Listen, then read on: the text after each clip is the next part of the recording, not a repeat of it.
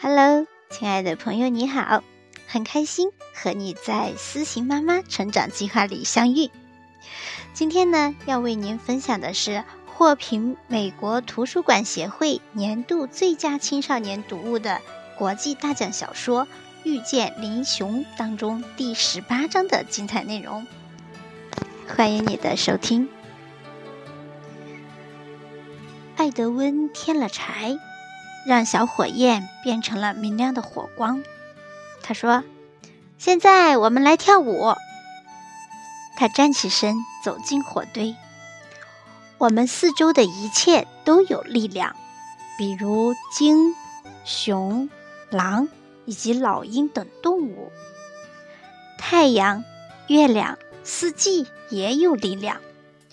我们心中的快乐和愤怒也有力量。我们能够感受到所有这些力量，跟随他们起舞。他们可以教会我们很多东西。今天我们看见鲸，所以今晚跳鲸舞。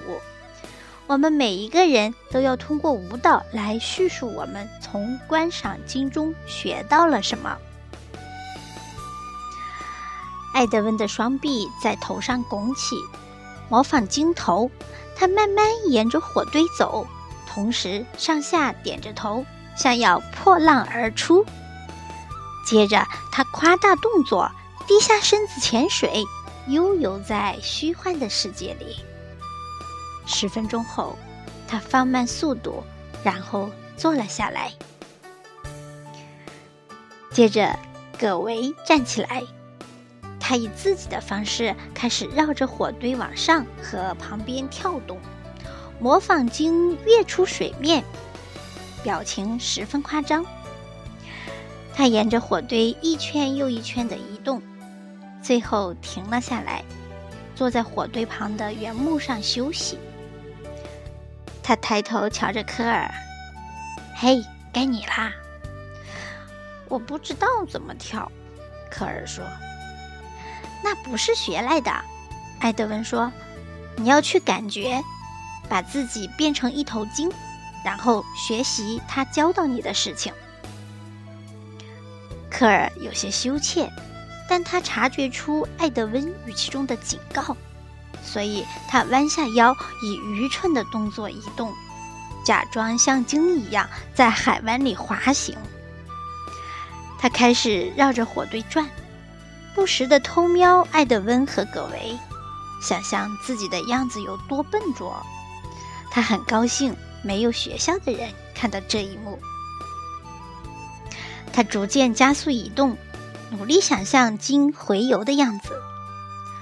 科尔蹲下后又站起来，然后远离火堆，假装火堆是他长途迁徙的终点。在返回火堆途中，他前后跳跃。追逐鱼群，接近火堆时，他闭起眼，高高跃入空中；落下来时，以双手双脚着地。他凝视了一会儿火焰，然后坐下来，用长了水泡的手紧紧抱住肚子。一阵沉默后，艾德文说：“那头鲸相当优雅、温和。今晚。”我学到了这些。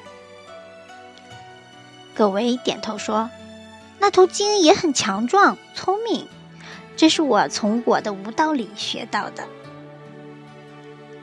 漫长的几分钟过去后，葛维问：“科尔，你从你的舞蹈里学到了什么？”科尔一直在思考。鲸迁徙回游，可是没有家。他捡起一根小树枝，随手在泥土上画着。我觉得自己好像鲸，他轻声说。又是一阵沉默。葛维站了起来。今天过得不错，现在该是进睡袋的时候了。他转身递给科尔一支药膏。睡觉之前把这个擦在水泡上。还有啊。你得放一块防水布盖住木柴，不然早上它们会吸满水分。谢谢，科尔说。他转头问艾德温：“愤怒的舞蹈会是什么样子呢？”那是最困难的舞蹈，因为你得面对你自己的愤怒，然后释放它。我们会找一天晚上来跳吗？科尔问。葛维跟我离开后，你自己跳那支舞，只有在你准备好的时候，你才会跳。好，朋友们，刚刚你听到的是书中的原文。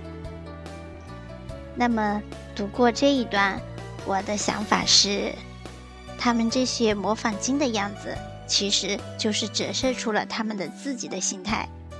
呃，让我想起一种这个沙盘治疗游戏，就是说孩子们通过这个沙子来堆出自己心中的所想。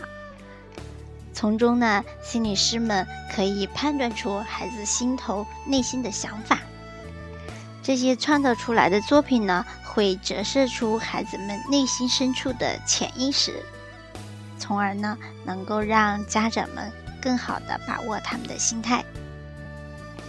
那我的问题是，如果在那时的情况下，让你跳出金的一种形态，你会跳出什么样的舞蹈呢？欢迎你参与留言。好，今天的分享就到这里，感谢你的聆听和参与。思琪妈妈期待和你共同成长。我是小宁，期待着和你再相会。拜拜。